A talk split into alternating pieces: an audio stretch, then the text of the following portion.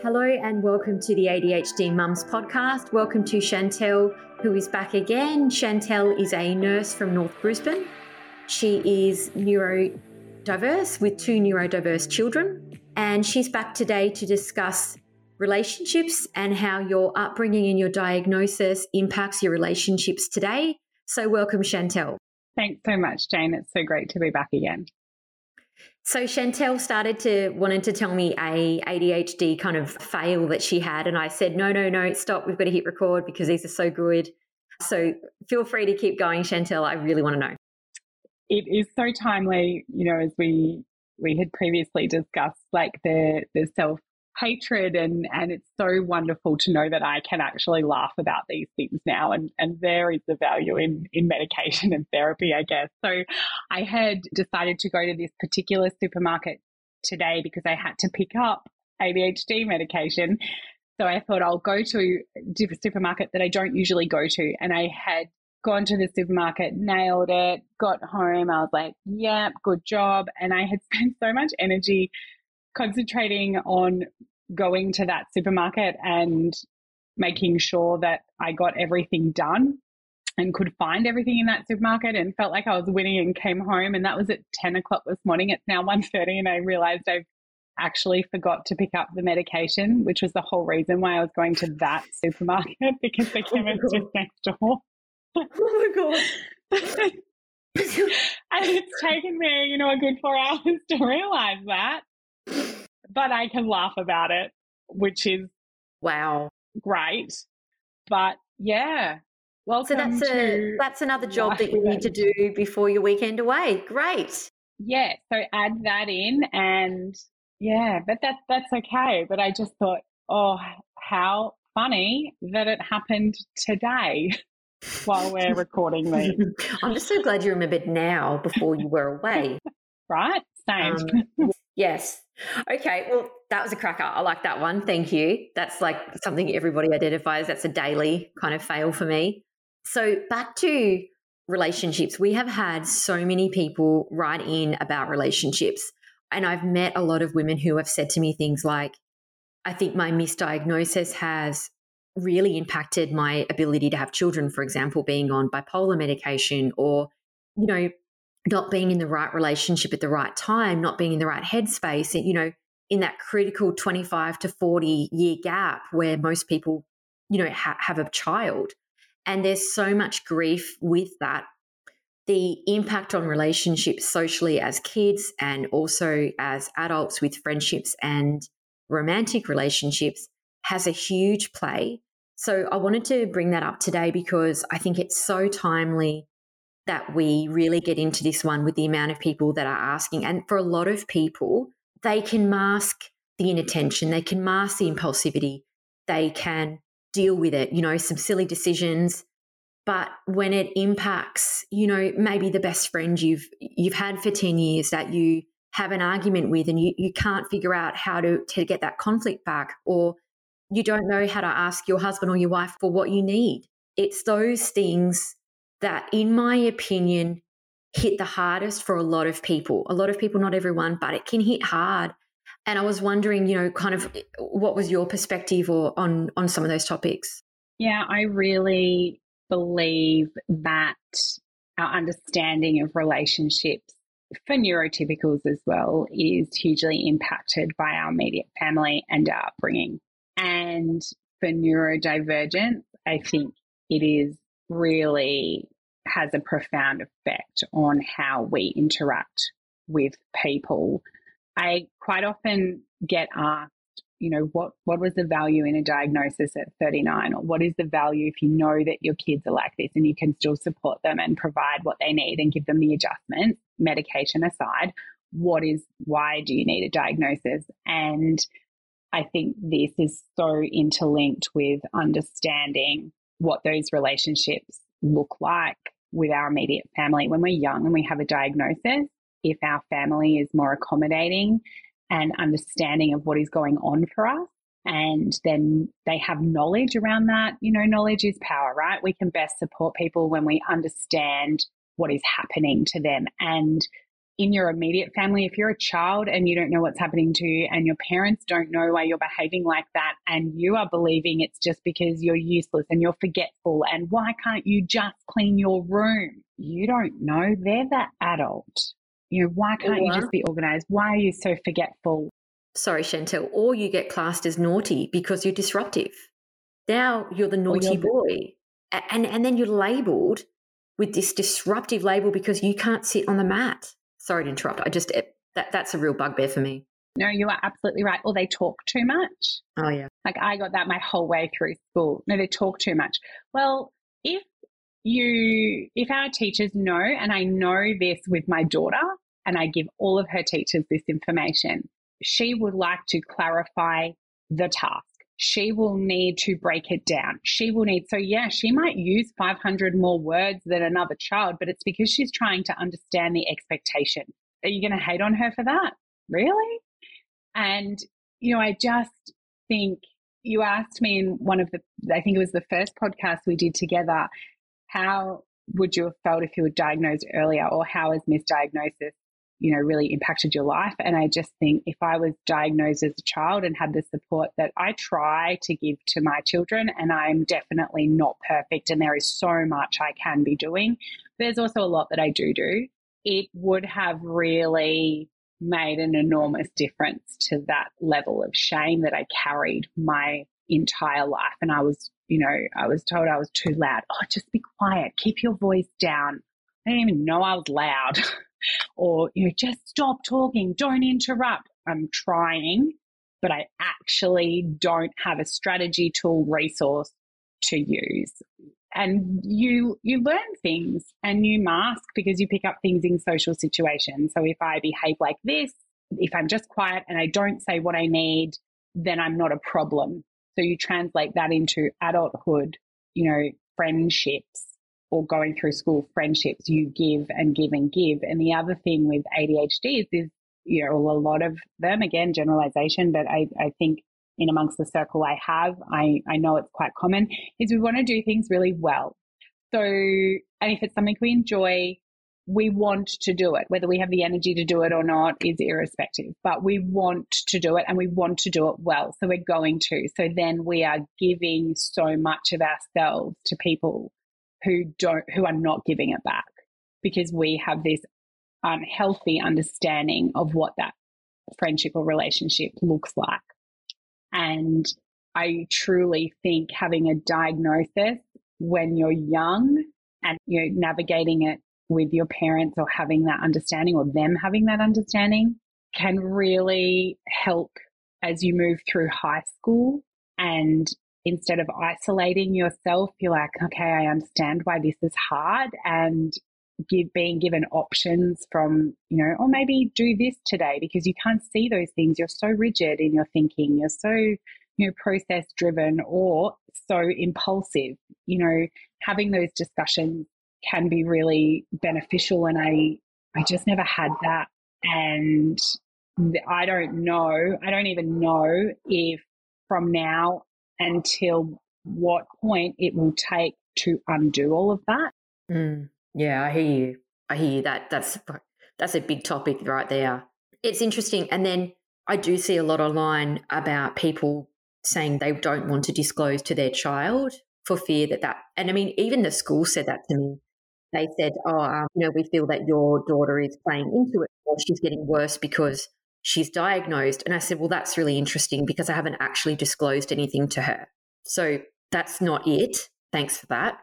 But I hear a lot of people talk about the labeling. That that's probably a different a different topic. But I do think I would have preferred to know. I would have preferred to be diagnosed and then be told for sure. And I mean, when that happens is totally up to the parents. And if that happens is up to the parents. But I am planning on disclosing to my kids at some point but I don't think that time is quite now. I think as, a mother, you get a good gist on when your child is ready and not ready. And I don't think my daughter, who's the oldest, is, is ready at the moment. However, I will, I am planning on doing that at some point. But the, I think we're getting close because she does have insight into friendships and being excluded and being different and wanting to do different things and having different interests and behaving differently. And often inappropriately according to what society would say. However, appropriate for her.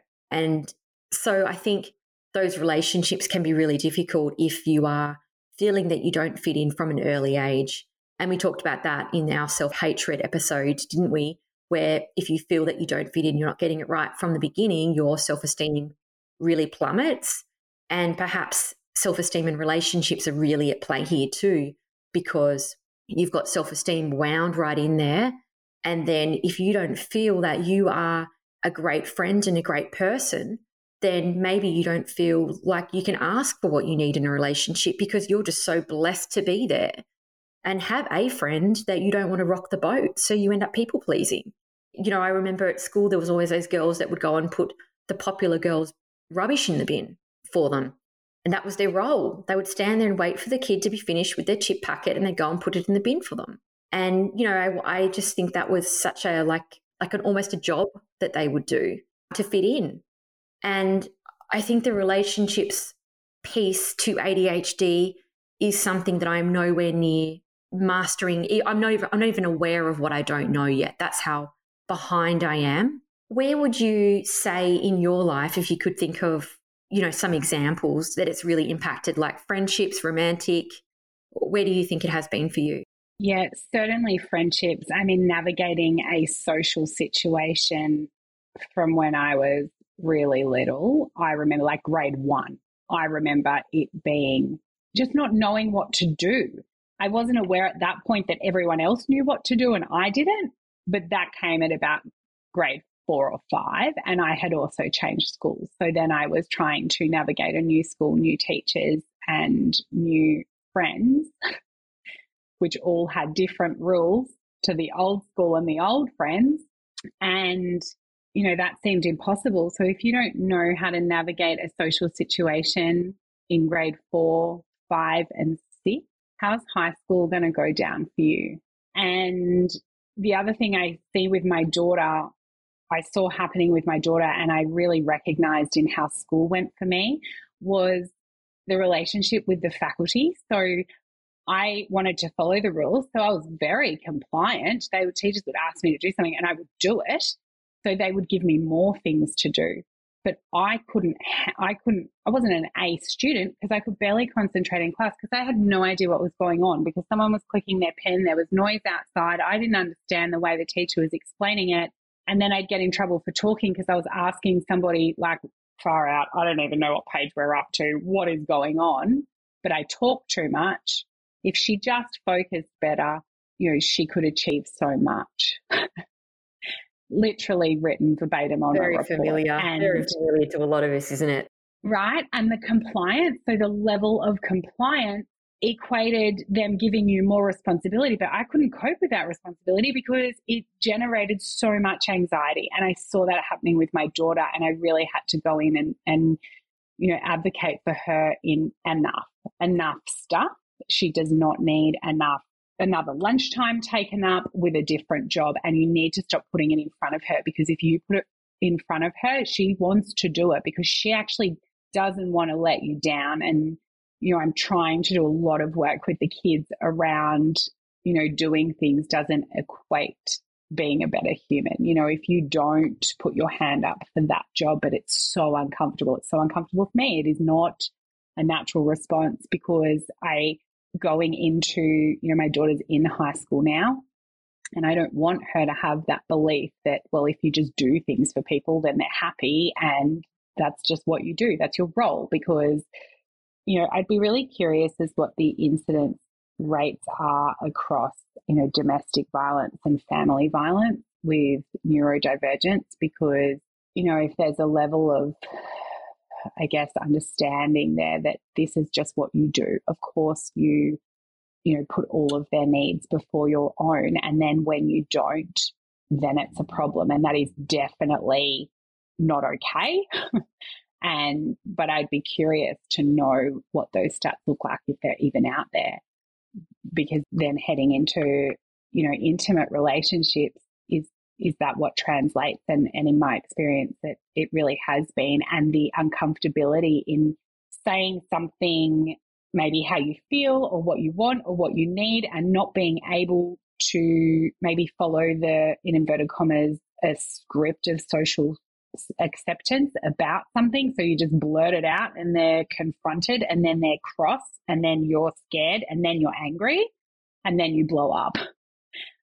Like if that's the process, just because I didn't know how to navigate a situ- social situation when I was five, that's catastrophic for people in work environments, in you know, family, in it. It's just you know, professional working environments, or um, even like with your doctors, or you know, if you can't navigate a process like that without getting so stressed that you might impulsively say, well, what's the point or whatever. And then they have this perception of you that really isn't you. It's just your reaction to not understanding.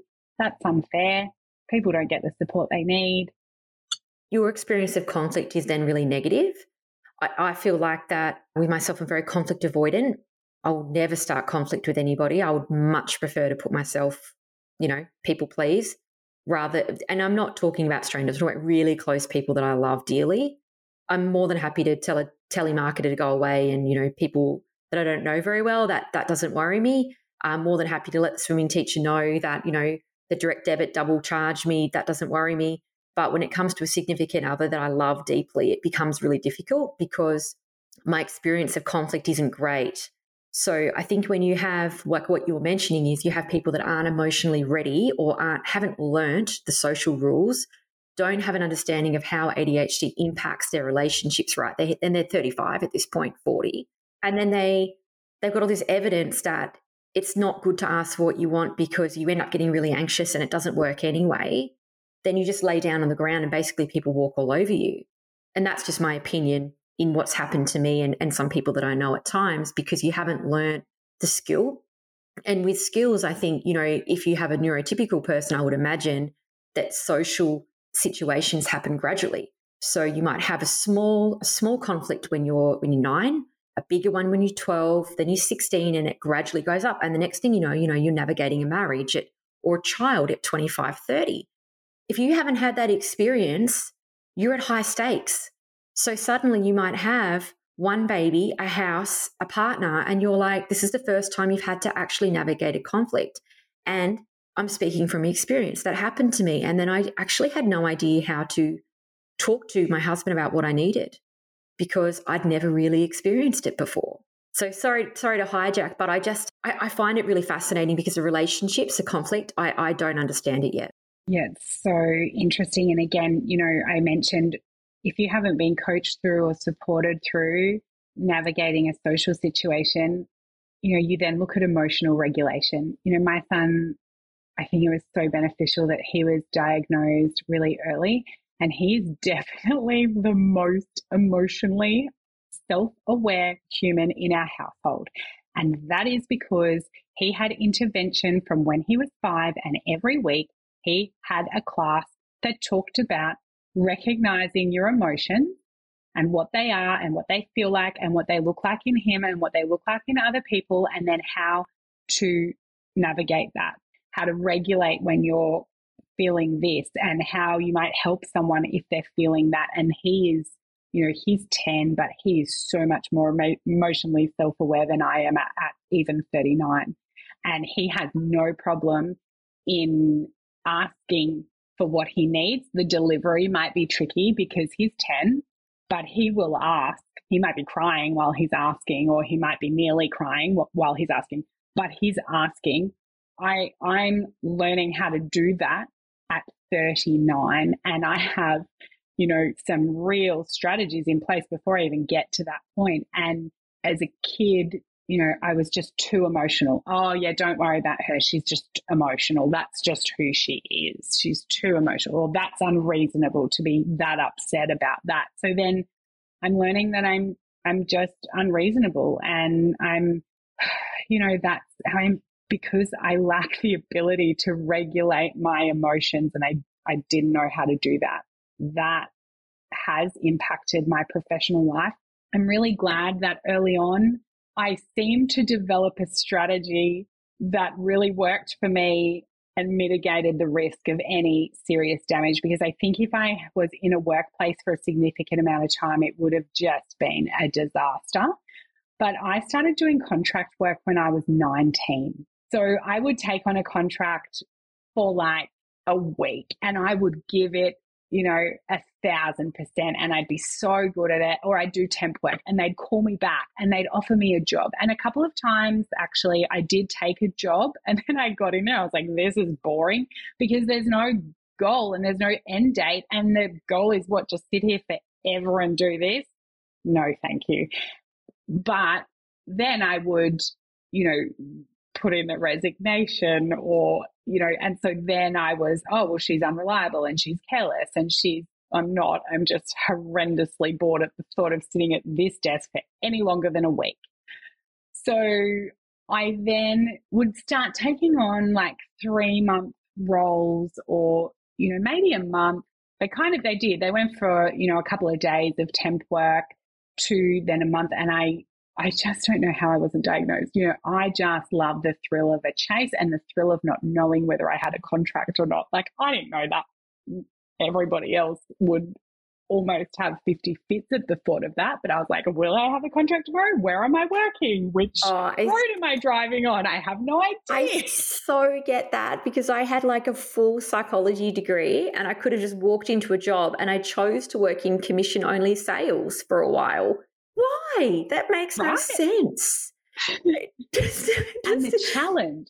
Like I can do, yeah, sure, I can do that and I can do it well. I used to sell a $100,000 personal development programs on the phone, right? And I was a psychologist, like a graduate. Like I couldn't, I still don't understand what I was doing. That makes so much sense. Do you think, though, that there's then from what you've just said, having three month contract, there's a lack of ability to navigate relationships because you don't have anything long term. What you are talking about is starting, meeting, and then leaving, starting, meeting. So in any relationship, there's conflict, there's a journey. It has to happen that way. You can't do it otherwise. And it's like, but if that's what you were doing through 19 onwards, so where, where were you learning these skills? Because you haven't really set yourself up to learn. No, I didn't even know I needed to learn them. And I, again, this is where ADHD has been so great for me in my, life. You know, we really do talk about the toll it takes because that's massive and intense. But there are some benefits. And because I had done all of this contract work and because I would hyper focus on it, live and breathe it, and understand it better than the people that had been working there for 10 years, and I was really good at it, I had then developed this broad range of skill set by the time I was 23, which let me walk into you know my first job at IBM, my first contract with IBM, which you know I was 23.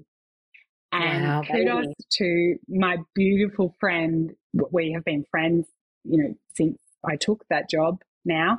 My beautiful friend Jules, and she saw my ability and she was not questioning my age in that at all. She was like, We need you. But in true ADHD style, I was living in Melbourne and I got the call saying, Oh, you know, can you come in to sign the paperwork? I was like, No worries. Mm-hmm. Where is what's the address? They gave me the address and I thought, wow, that's a suburb I've not heard of before. And I've lived in Melbourne my whole life and I've worked around Melbourne my whole life. That's because it was a suburb in the ACT. Good old ACT. That's where the job was. Wow. So, so what did you do? I packed up my life and I moved there. Oh, of course you did. Of course you did, because you had to take the contract.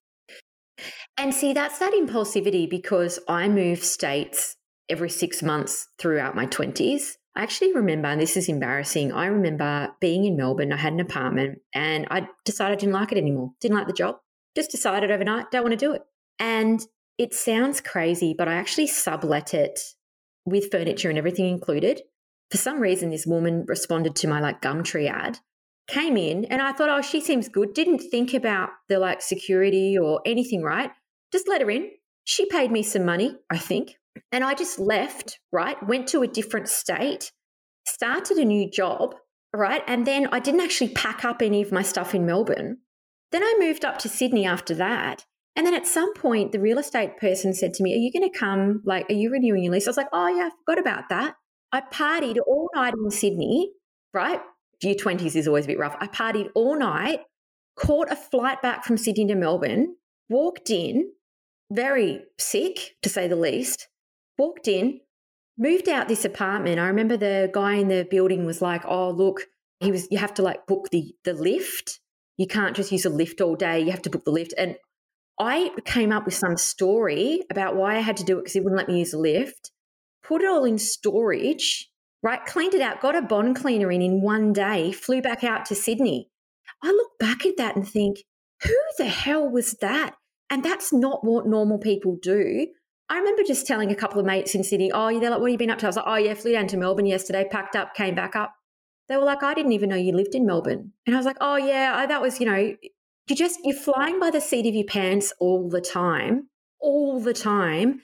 And then people that know you, you battle this crazy vibe that you've got because you're like, I'm not crazy. It actually makes complete sense to me and I'm completely capable.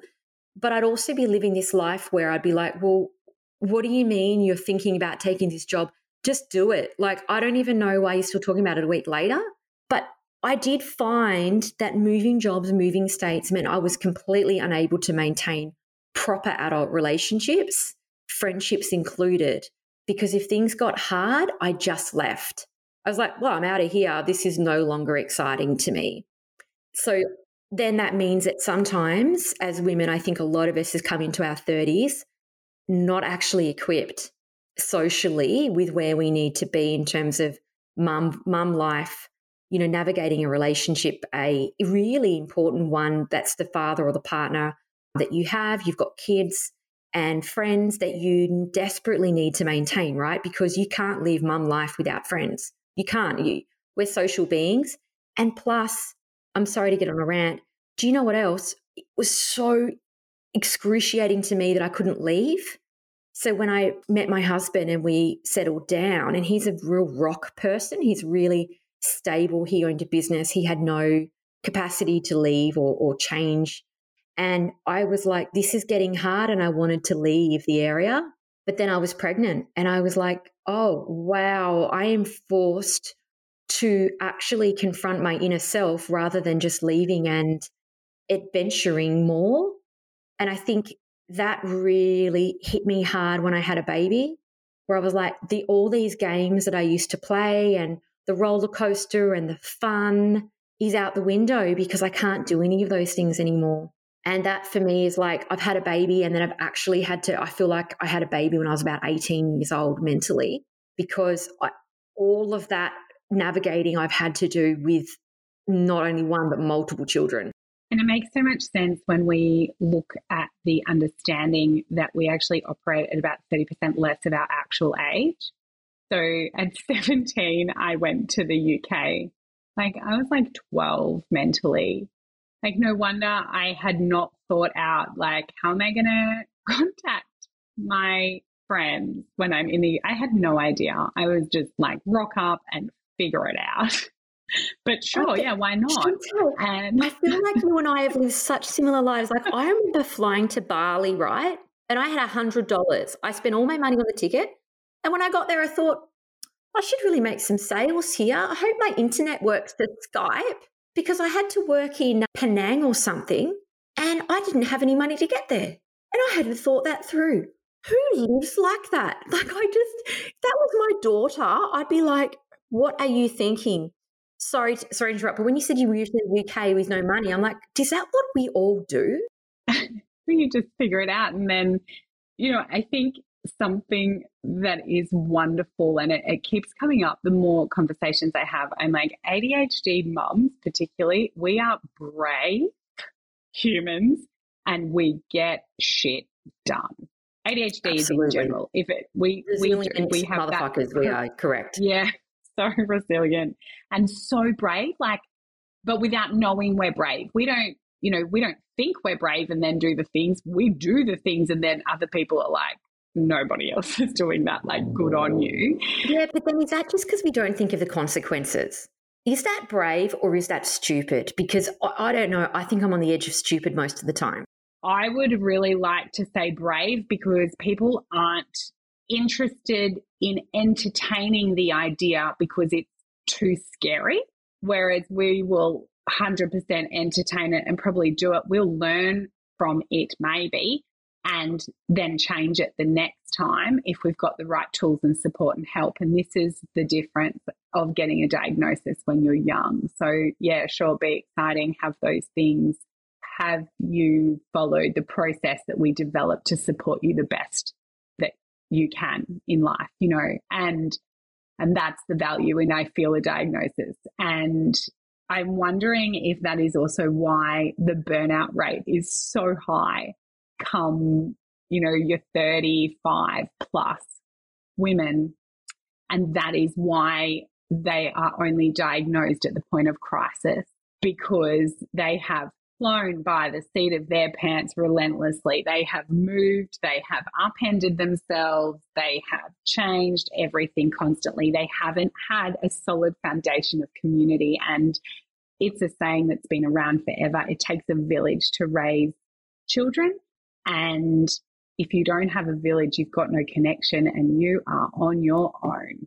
And if you've moved however many times throughout that. If you've even moved, my children were young when I moved. My daughter was three. My son was one when we moved from Melbourne to the Gold Coast. I didn't know anybody and that was hard, but I didn't realize how hard it was. And you're constantly reinventing yourself and using all your energy and it's sensory overload because there's new smells, new sounds, new house, new this and that.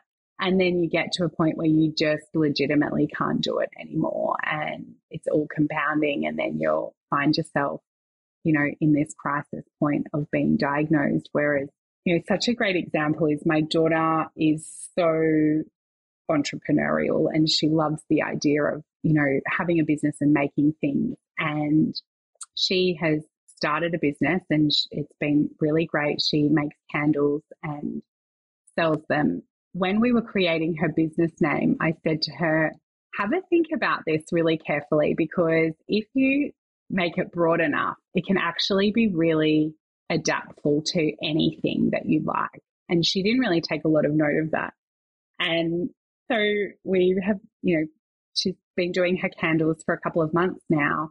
And then yesterday she realized that she likes candles and they make her smile and she can do it. She's very capable, but they don't bring her joy. She's successful at it. She's good at it and she's capable of doing it, but it doesn't bring her joy. She is a huge animal lover. Our dog Frankie is her just rock for her. And I said to her, why, why don't you think about something to do with pets or Frankie, and the sun just beamed out of her face. And I said, you know, the good thing is, she goes, what about the candles? And what about, and I said, well, you can finish the candles. You don't have to stop doing candles right this second and start doing something else. It can actually be a process of transition. And your business name can actually sell whatever. And that was a conscious decision and adjustment that I made when she was doing that to help her be able to navigate that change and not feel like she'd let people down because she's not doing candles anymore or that she just changes her mind all the time or that you know there's actually options and i just wonder if i had had that level of understanding. And we spoke really openly about that. You know, I, I said to her that was why I'd encourage that. So you have that level of flexibility. We need this for our brains because we naturally want to chase the change. Let's do it and let's do it in a safe way. And I just wonder how many times I wouldn't have moved if I understood that.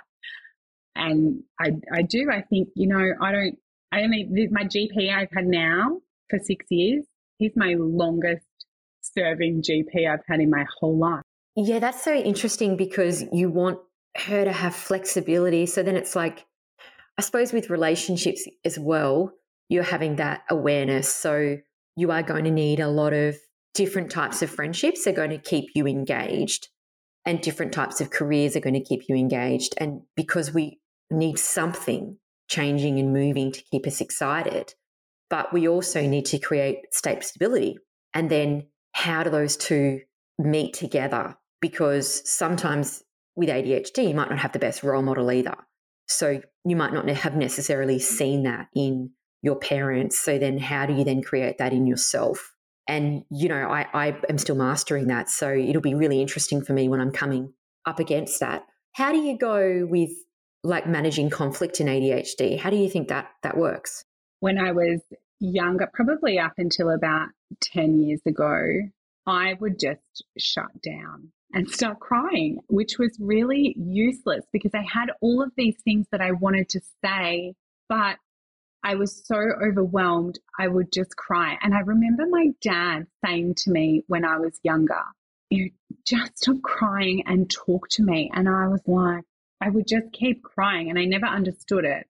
Now I understand it. You know, I couldn't stop that overwhelming emotion that was happening of crying. I couldn't stop it. That was out of my control to then be able to verbalize what was going on. And I always thought, my poor dad, I always thought, he just hates it when people cry. No, he didn't. He was trying to help me. He can't help me if I'm crying. And so I was late to nursing and I am at uni doing my RNs now. And I said to my friend, you know, last week, I just feel like I wish I did my RNs when I was younger. I just wish I had gone to uni and just done it because I want to have that hospital experience, that emergency work, the ward work. I want to have that experience and I just don't have it. And that night I was thinking about the conversation we had and I thought, you know what? I don't think I could have hacked it in my 20s because a charge nurse would have said something to me and I would have just cried. I would have been useless. I would have been great under pressure, but I couldn't have received critical, sorry, constructive criticism the way I do now. And understanding people or the behavior of people has really helped me understand conflict and be able to navigate it. So if someone's really angry and cross about something, I will just validate how they're feeling. Like, yeah, I can really understand that that has annoyed you or that that's inconvenient or that that makes you feel like that. I can understand how that happens.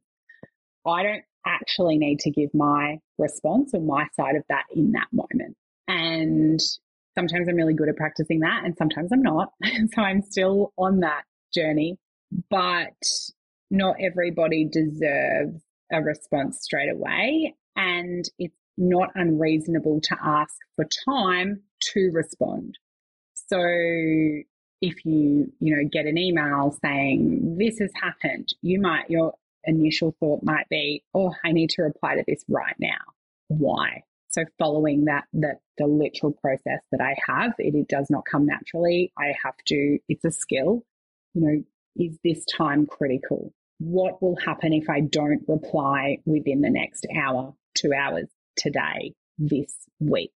Can I give them some information? You know, thanks for letting me know.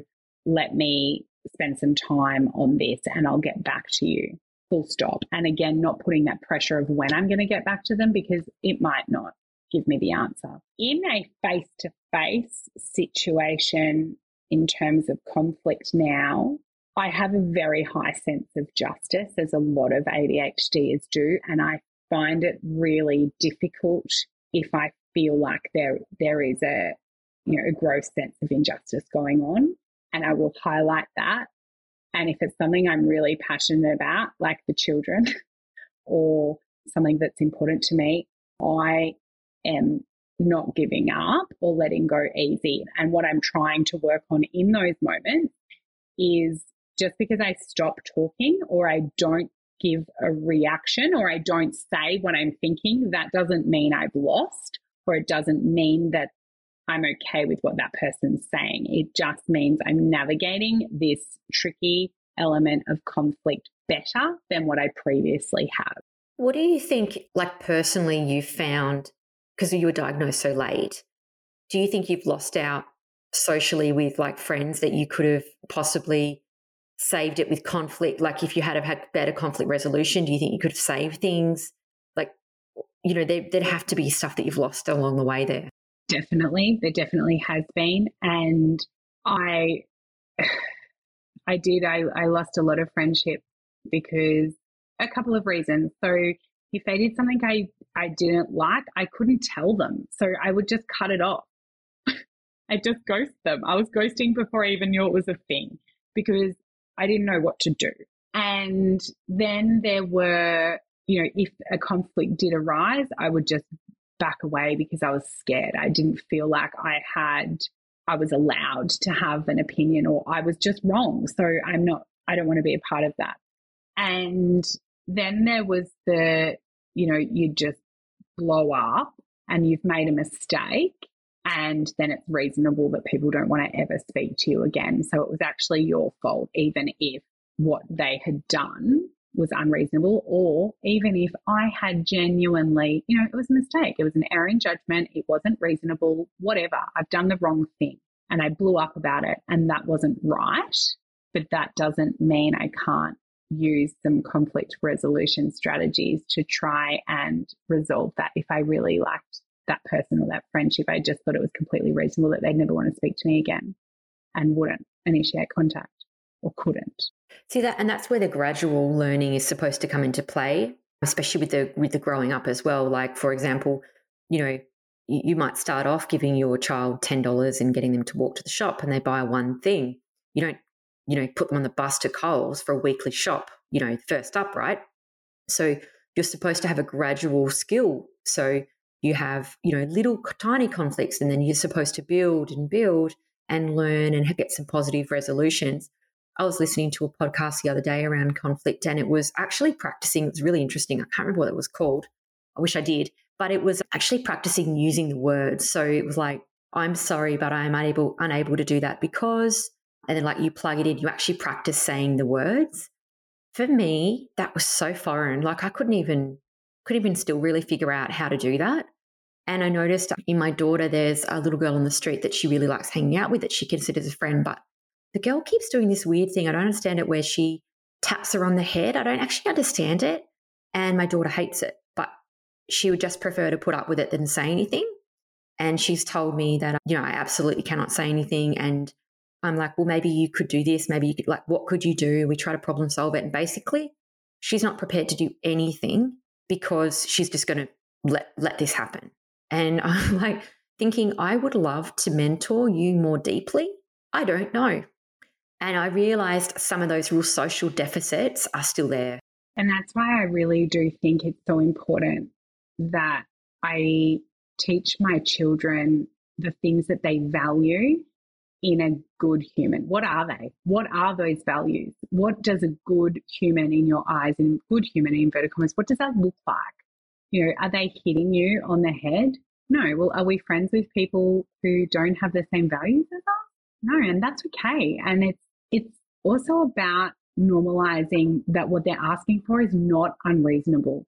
So if someone has asked me to do something and I think, you know, if I've had the time, the energy, and the moons have all aligned to a point where I can utilize a skill and I can think that's actually really unreasonable. And if I ask them that, what would they say? And I have done this a few times over the last month where I then no, like flat out no.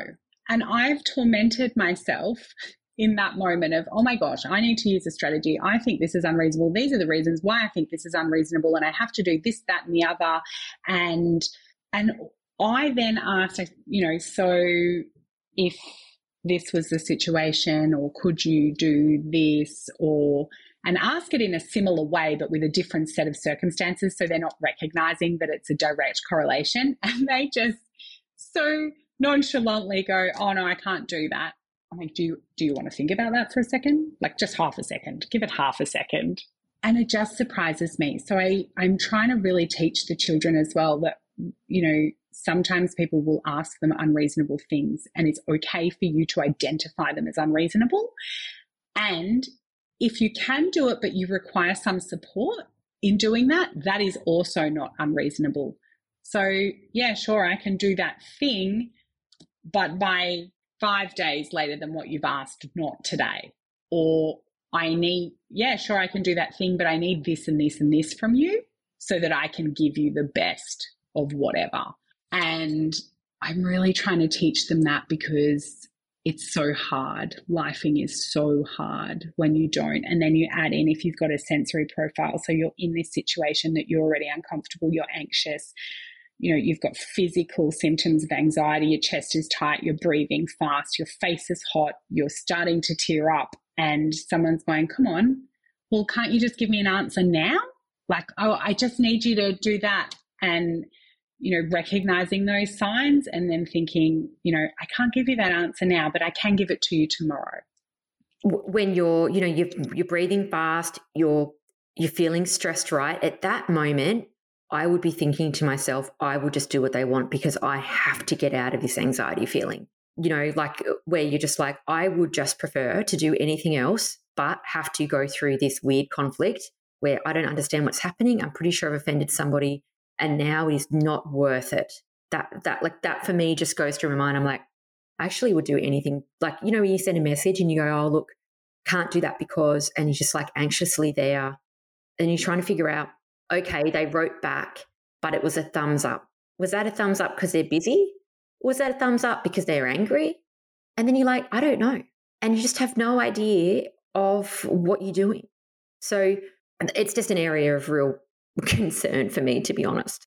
Absolutely. But, and I am exactly the same as you. You know, there's so many times in my life where I had just twice that I can really recount off the top of my head, but I'm sure there was more where I've just up and left a job. I'm like, I'm not doing this. And I've walked out. I could almost guarantee in that those situations there was some kind of sensory overload. There was an unreasonable expectation of me. There, I was not supported in the instructions. So I didn't know what I was meant to be doing. And then I did it wrong, but I didn't even know how I did it was wrong. And no one took the time to explain it. Maybe they did, but I didn't know that I didn't understand it. And I couldn't regulate my emotions. So I just failed. Henry can recognize his emotions and he I encourage them both and me now to be aware of what those are. So is this an anxiety driven response? So this is what I want to do. I want to leave. I want to say yes. That's what I want to do because it's driven by anxiety. But is it actually what I want? And at the moment we're navigating in our house, you know, recognizing that emotion and then naming it and then am I responding like this? We call it Miggy in our house. So Miggy is anxiety. So is Miggy in the driving seat or are you in the driving seat? Oh, and if oh, Miggy's in like the driving that. seat, you need a yeah, you need a strategy to get Miggy out of the driving seat and you get back in there. And that that's that's the talk that we have in our house. So I understand that you feel like that. You know, if the kids are crying, I validate that. I know you're upset. I can see you're frustrated. And then we say, you know, then we use, hey, do you think Miggy's in the driving seat? Because I want them to recognize, is Miggy in the driving seat? Yeah. Okay. So what are we going to do? You need a big mum hug. We're going to go and sit in a quiet space of the house. We are going to wash our face. We are going to those simple, quick things. Let's get Miggy out of there. And then we can again work on, okay, what is the situation? Why do we think this? We actually, this is the outcome that we want. So let's do this and let's navigate it together. And do not get me wrong, that is exhausting as an ADHD mum. I'm doing it all day. I'm doing it with two different kids who have Miggy in the driving seat for very different reasons. It's never consistent and it's hard and it's exhausting and I'm not great at it, but I'm doing it because it's helping. Yeah, and I think it's about getting those positive experiences with anxiety too, which I don't think I've experienced yet. But I imagine if, you know, kids that are doing early intervention, I imagine that's what they're doing. So, you know, having the anxiety, moving through it, continuing to ask what you need, and then getting a positive response. I think if you have that situation that you can experience, you could actually start to, you know, grow in the habit, grow in the skill, and learn to feel the feelings and move through it but as ADHD mums, a lot of us have not mastered emotional regulation ourselves. And one thing that I noticed that you said earlier, which really highlighted to me again why this podcast exists, is that you know, your sons had early intervention right from a young age, as have mine. However, I was actually taking my daughter to the GP much earlier. Yet she missed out on early intervention because I was told that she was fine. So now I have, you know, my seven year old daughter who you just got to look at her the wrong way. She's on the ground crying because she just can't handle any disapproval or even a slightly raised voice. Even if I look at her that I'm, I'm disappointed in her face, she's highly upset easily. And I know that my boys won't have that experience necessarily as severe because they've, they've had a lot of that early intervention and that's great for them. And of course, you want that for them. But I'm like, come on, guys, we've got to get these these girls in here earlier because they need the same opportunities. Um, and it's just unfair. I completely agree. My my daughter was the same, and she was diagnosed later than my son, and she didn't have that early intervention, nor did she have that exposure to understanding emotion regulation, despite having a diagnosis, because she was compliant at school and deemed, you know, and very capable. So and they weren't seeing those behaviors. I was seeing them at home. So it's been really hard for her because she's so sensitive to those things, you know, a raised voice, an opinion, a negative connotation to a comment or a discussion. She's really sensitive to those things. And what I have found really helpful with her is actually working through understanding what those, you know, and naming your emotions and, you know, putting together it's okay to be nervous when you're going, it's expected that you'll be nervous when you do something new. And that doing something new like this is going to be hard. Doing something new, like going to a different cinema, sure, it might be, you know, a different location and it won't, but it's not hard. But, you know, doing a new subject at school, that's hard. And it's okay to feel nervous and to feel like it's hard. That's, that's a reasonable feeling. And then what do we do to help those feelings? And I've been working with her on that and, you know, and my son too, as he gets older, because he no longer has access to that weekly. So we do it at home, but it's been really helpful for me in recognizing, you know, situations where conflict might arise and I feel this gross sense of injustice. And I'm like, okay, well, I feel like this, you know, that's how I might feel angry that the world does this, but right now it's unreasonable for me to be angry at that person. So I can be a bit upset or I can be, that's not unreasonable. And I might tell that person, you know, oh, that really upsets me. I might name that and that can help me navigate that. But far out, it's so hard as a 39 year old woman because the world and society have expectations of how you behave or how you can behave or what you should know. They don't know I went through my whole life not learning this stuff. Yeah, and then you're kind of like coaching your children and learning at the same time, which isn't that terrifying? It's like blind leading the blind, ultimately. That's how I feel. Because, like, my daughter will say to me, But if I don't let this girl pat me on the head when she wants to, she probably won't be my friend. And I was like, You know, she might not be the right friend for you, right? Okay, we have that conversation. You know what she says to me? Well, I don't have any others. So basically, it's her or no one. And then I'm thinking, well, I don't know what to say because that's a shit choice. It's her or no one. you know what I mean? Like, how, how do I parent this? Yeah. It's also a lack of options. When you have ADHD and she's a little out there, as I said, she's musical theatre. She does her performances all over the place. You know, everywhere is a, a stage for my daughter. She's hilarious. She runs around in whatever outfits that don't make sense and high heels and does performances. And so she has, she feels that she has a lack of options. I feel she hasn't met the right group of people yet. This is what I think. And I'm hoping that there's a, you know, musical theatre crew that maybe she can get in with that maybe are a bit more her style. But yeah, I think when you're battling low self esteem, you don't have many friends, then you hit conflict I can totally understand why you would people please at that point to maintain your one friend or your two friends. I don't even think I would have the skills to even know what to what to suggest at that point because it's that person or nobody. You know, and that's a hard choice for a little girl.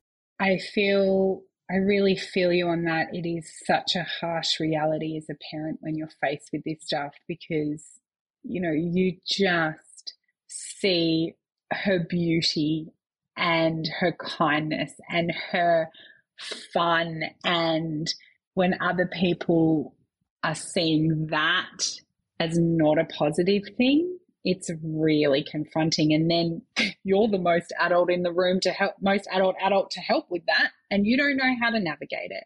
And, you know, you mentioned like finding their tribe. So I feel with both my kids, we moved to a new area and new schools this year and a new house.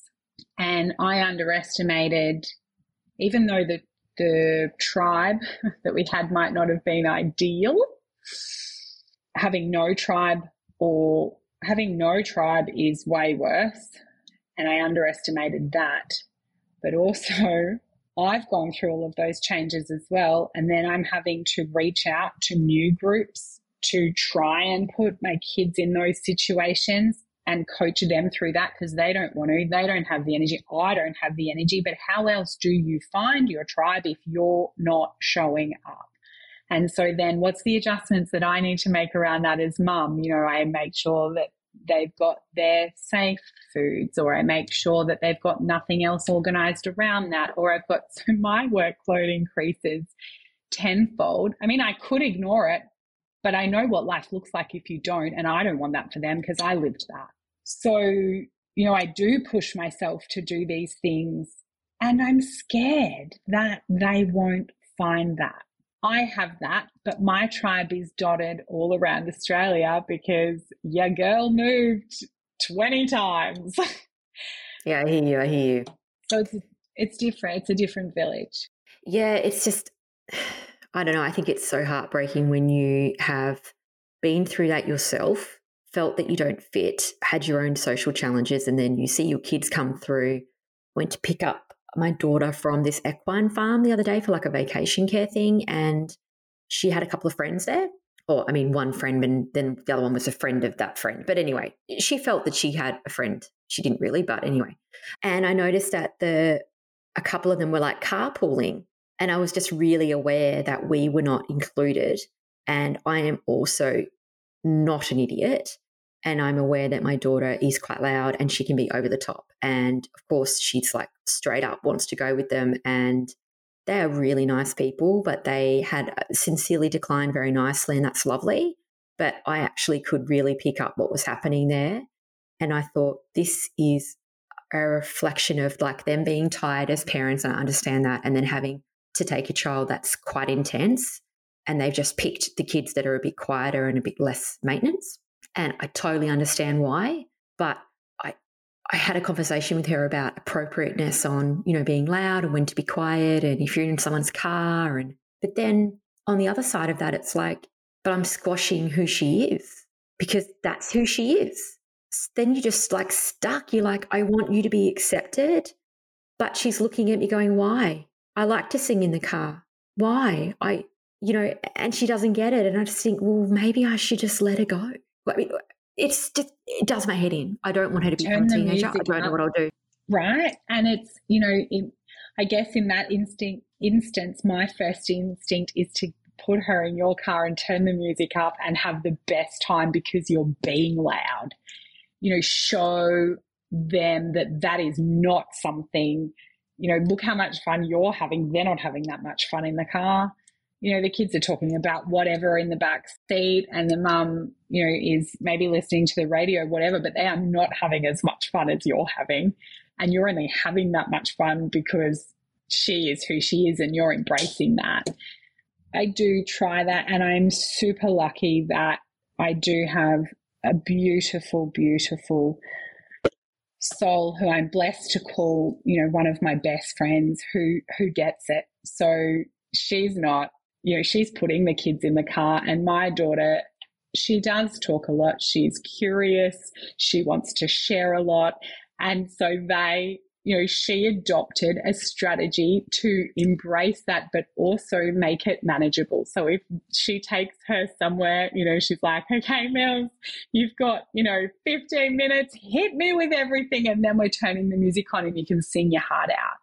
Because she doesn't want to change who she is either. She can see it's valuable, but she needs to, she's trying to help her understand as well that there's boundaries. And she obviously knows that I'm okay with that. And, you know, we've had numerous discussions about this. And that's why I'm so blessed that she is my, my friend because, you know, we, we nurture that together and the kids have that support and they're not being squashed. But I really find so many times, you know, during our days that you know, I'm squashing the kids because it's social norm or, you know, I've got a time pressure or whatever, or, you know, society is squashing them because it's not acceptable for whatever.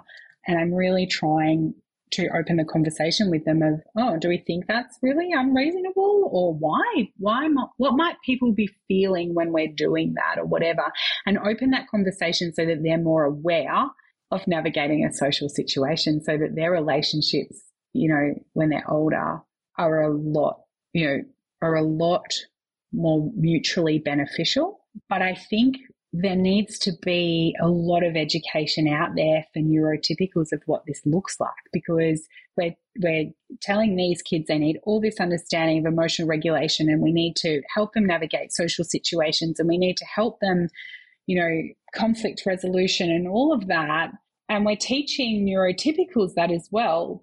But are we teaching neurotypicals the things that might come up for a neurodivergent? Like, hey, if you're trying to talk to them about something important and the music's on, that's probably not going to go well. So turn the music off and maybe sit down and have that conversation. You know, are we doing that as a society? I don't see it enough. Yeah, it's interesting. And the other way to look at it, I mean, obviously, kids and, and people, I'm tend to be friends with people that are a little bit more neurodivergent, whether they know it or not. Some people do, some people don't. But I find as well that people that have got people in their family with special needs are often a lot more understanding. So, for example, one of my daughter's friends is neurotypical, I think, I don't know, but her brother has some significant issues. And she comes from a family who are very understanding, very open minded, and I think they're quite embracing of people that are a little bit different. That's obviously the message that they are sending at home. And she is really tolerant and they get on quite well. And I think I was thinking about that the other day and I thought, wouldn't it be amazing if we could educate kids and ourselves to be more inclusive, properly inclusive, not just saying that we are, actually doing it, because then we would create a generation of people that are a bit more understanding because I think that's what's missing. There's a lack of, you know, educational knowledge. And it's, you know, that they're just a bit like, oh, I don't know what to do here and I'm feeling uncomfortable. So I'm going to choose not to take that child in my car. And I, I totally understand why. If I wasn't in the situation I was in, I would probably feel the same. But I do think, yeah, instead of making the ADHD people the neurodivergence the, you know, the round peg and then keeping the world as a square hole, how about we just change you know, the pegs around, make the holes a bit bigger. That would also help. But, you know, we're not there yet. We're not. And it's it's scary when you can see that we're not there, but that's what our kids need. That I find that really confronting as a parent because again, you have the solution, but you can't parent that because they're not ready. The world's not ready for that. So what do you do? You watch them suffer pretty much. And the things that we can do to be effectively inclusive, you know, and sustainable options, they impact everyone positively. You know, if we have kids come over to the house neurotypical or neurodivergent, I say to them, hey, fidget box is it's right at the front door because nobody knows how anyone's going to walk in in a day. I'm like, hey, just so you know, there's this box that's in here. If you see anything cool in there, feel free to take it out while you're here. Like, that's fine. Just pop it back in when you leave. They all love it. It gives them something to focus on when they're maybe in a new environment or just helping with the transition. Everyone's benefiting from that. And I hate that it's not the norm and that it's seen as different or weird or you know, I, I really hate that. And I, I don't, I don't know how to parent that other than just to make the noise on podcasts like this and say, you know, hey, we're here. This is how we're feeling. If anyone else is feeling like that too, you're not on your own. Yeah, and like I would love to be able to voice that to other neurotypical mums. You know, like it's great to have these podcasts and have neurodivergent women listen and I, I get messages all the time about relatability and I love that. But I would also love to have some conversations with some of these parents that I know who are neurotypical, who aren't particularly open minded, let's say, but you know, it's that lack of social skills possibly and tact because I can know I can be quite blunt. I also not very good at small talk. So like I'm not very good at softening it right up before I just go in. So I'm actually quite aware of what I don't do well, but I think I'm lacking the skills on what to do better, or maybe I lack the patience to do it in the situation. I could probably educationally tell you, but at the time I'd get impatient and nervous, and then I just want to rip the band aid off and just like run it out there. And then I would be disappointed with the result. So it's really difficult because when we're talking about spreading the message, we need to do it in this like right way for society so it's acceptable and in the right tone in the right way which is really difficult because as we've said often our social skills are a little lacking. So how do we get this message out? You know that's that's a question i don't know the answer to. I think the power is in the people. You know, you have some amazing people that have come on to the podcast and, you know, will continue to and they're all sharing it. And there will be people in their circles that are neurodivergent. There'll be people in their circles that are neurotypical.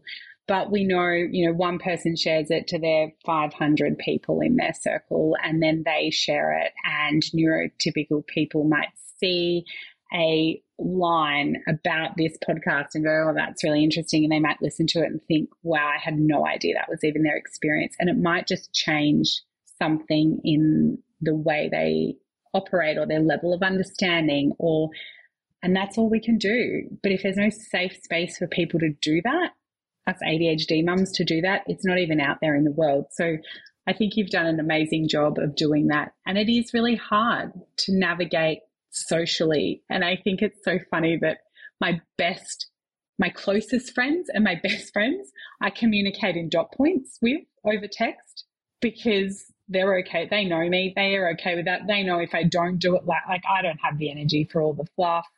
I don't want to do that. I'm just going to tell you all the things that I either want to talk about when I see you next or the things that I need to tell you. But anybody else gets like this paragraph of an introduction and then a lovely summary with all the fluff and then the concluding. And then I'm so hoping that maybe they just write back one word, like that sounds great, or, you know, a short sentence so that I don't have to go through that again. And I think, you know, that lack of social interaction is highlighted in that experience. Oh, totally. And I saw a meme the other day and actually been telling my friends this, and they so identify with it with my communication. They're like, they either get 25 messages from me at once or they don't hear from me for three weeks. It's one or the other. I don't just write one message that makes sense. I write changes of mind. They go through the journey of my brain via text message and then they scroll up and often they'll reply, and this is really good friends that I know really well. They'll put, "Wow, that was a lot," you know, and you know, and and I'm like, yeah, that's that that's who I am. So it's a different way of communicating. One thing I was going to just mention before we we we get off, you know, when we're talking about spreading the message, I've actually got someone coming on the podcast from Confetti Rebels. Oh, I love her. Yeah, I've got her coming on. I can't remember when because you know it's me, but I just wanted to read out a couple of the t-shirts. It says here, I love this one. If I'm too much, go find less. I bought that t shirt. Find your people, love them hard. Hold on, I've got to overthink it. Like there's lots of really cool ones. This one here I didn't buy, but I do love this one. It says, I'm a fucking delight. There's a couple of really good ones. But I suppose maybe spreading the message via sticker and t shirt is a way to do it in a way that isn't doesn't rely on communication and conflict and but we're also building that awareness I'm not sure if I'm, I think I'm going to be brave and wear some of these t shirts. I think her wording is really cool because I probably wouldn't wear a t shirt that said ADHD is cool or anything like that. I probably wouldn't wear that to pick up.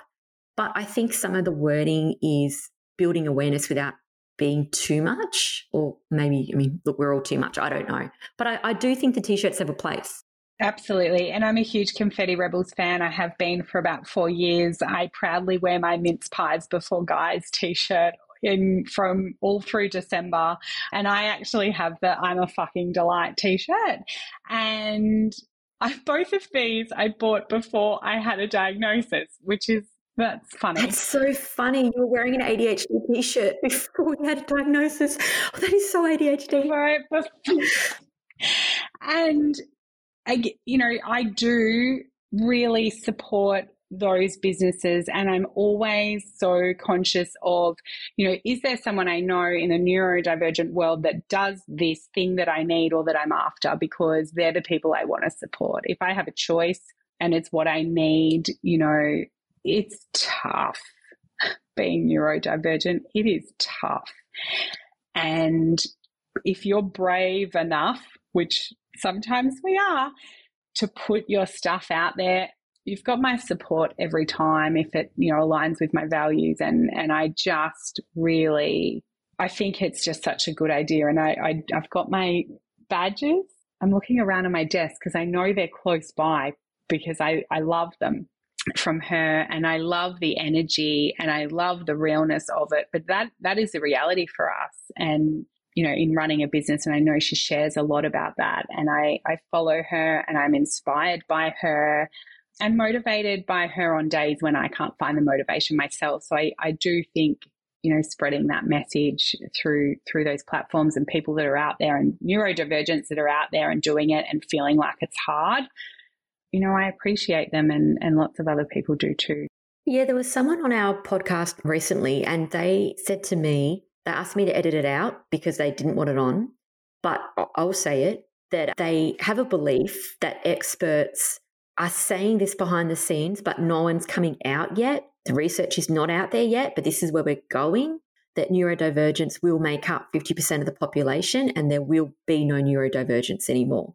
And they weren't willing to say it as as them on the podcast and that's fine.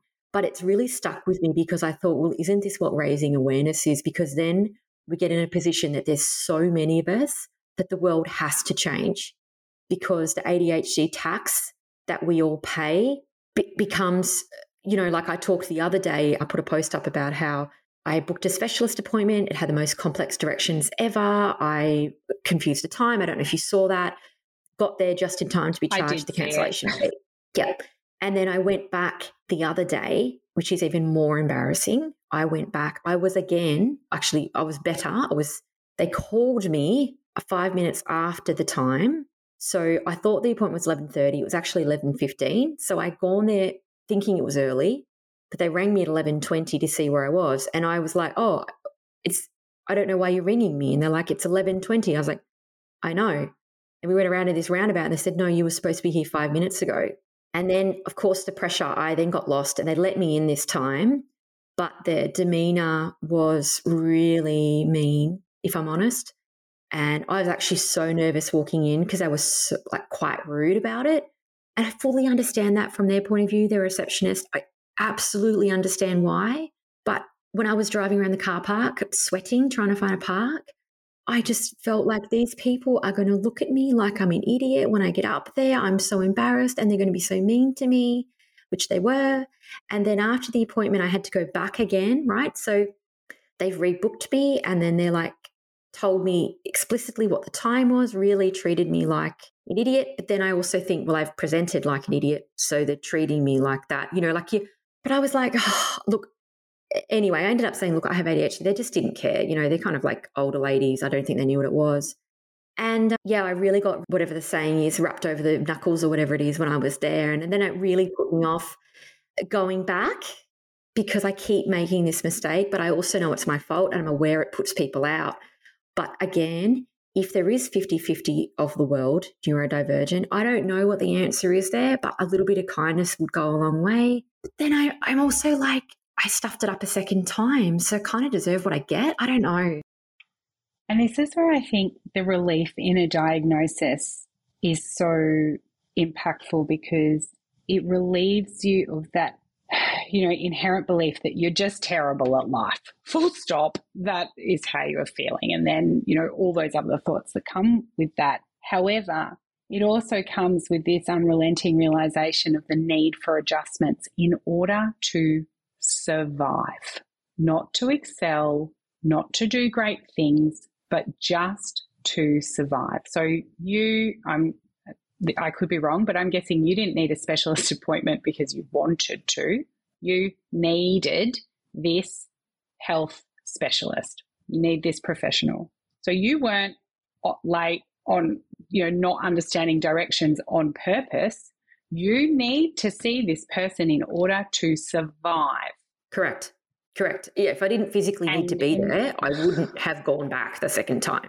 You know, that's not a choice. You know, in order to maintain a level of health or whatever, you know, you need to do that. And then you need adjustments and scaffolding and strategies and tools to get you to that point and people have no idea of what happens and outwardly we may appear that we can control what's going on but in reality we have this spiraling motion you know of thoughts and feelings that we have to strategize and manage and so by the time we get to the appointment we've forgotten why we're even there or what we want to mm. talk about i had nothing and else supposed to take with me either they got there and they're like oh so have you got didn't have any of it and then that comes back to the self hatred and the self esteem because all I felt like when I sat down, I was like, I am an idiot.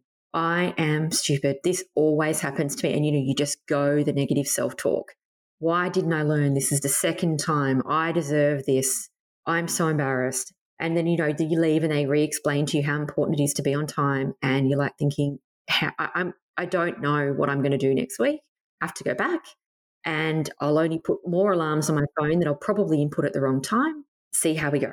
When's your appointment? I'll come with you. I'll just rock up to your house and take you there. I just need someone to text me and say, "Leave home. It's now." And look, yes. I, have got to get. I've got to get better scaffolding. I'm. I'm clearly still struggling. Have you heard of the strategy of a soft stop and a hard stop? I have online when I work. A lot of people say, "Do you have a hard finish or a soft finish?" Is that what you're referring to? Yeah, pretty much. So I was really good at doing this in my work life. Absolutely terrible in my personal life, especially if I was doing something that I was interested in or excited about. Surprise, surprise. So if I know I have to be leave for an appointment at 1.30, say, and I know I'm doing something, I'll give myself a soft stop of like an hour and a half to, to two hours before.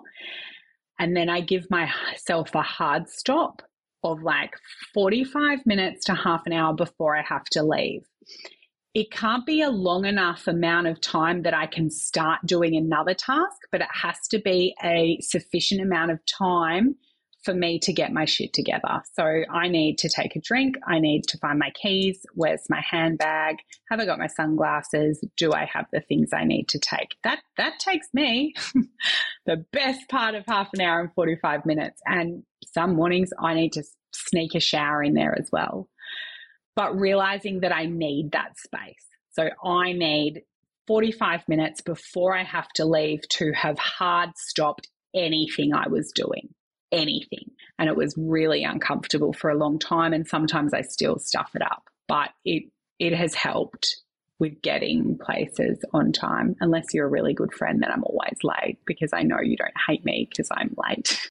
Yeah, I anticipate those people. I'm like, oh, they're going to be 30 minutes late. You know, I know how those rolls. But yeah, I, I, I appreciate that. You know, we're all still learning. And I think I feel like I'm growing up as I've had my children. I'm like, I really needed to do some of these skills earlier because I'm feeling a bit of a fraud. It is blind leading the blind at times, which is terrible. We didn't know it earlier. And now we know it. We, we do. So, Shantelle, we really should finish up here. It has been an absolute ride as always. I just feel like maybe it's our ADHD represents or the symptoms are similar because when you talk about how it shows up for you, just really shows up similar for me. So I really appreciate having you on this podcast. It's like talking to somebody that just totally gets where I am and I always learn a lot, especially because your kids are older. I think you've progressed further on the journey than I have. So really thank you for your time. Thanks so much, Jane. It's it's such a great thing to be a part of. So thanks for putting it out to the people.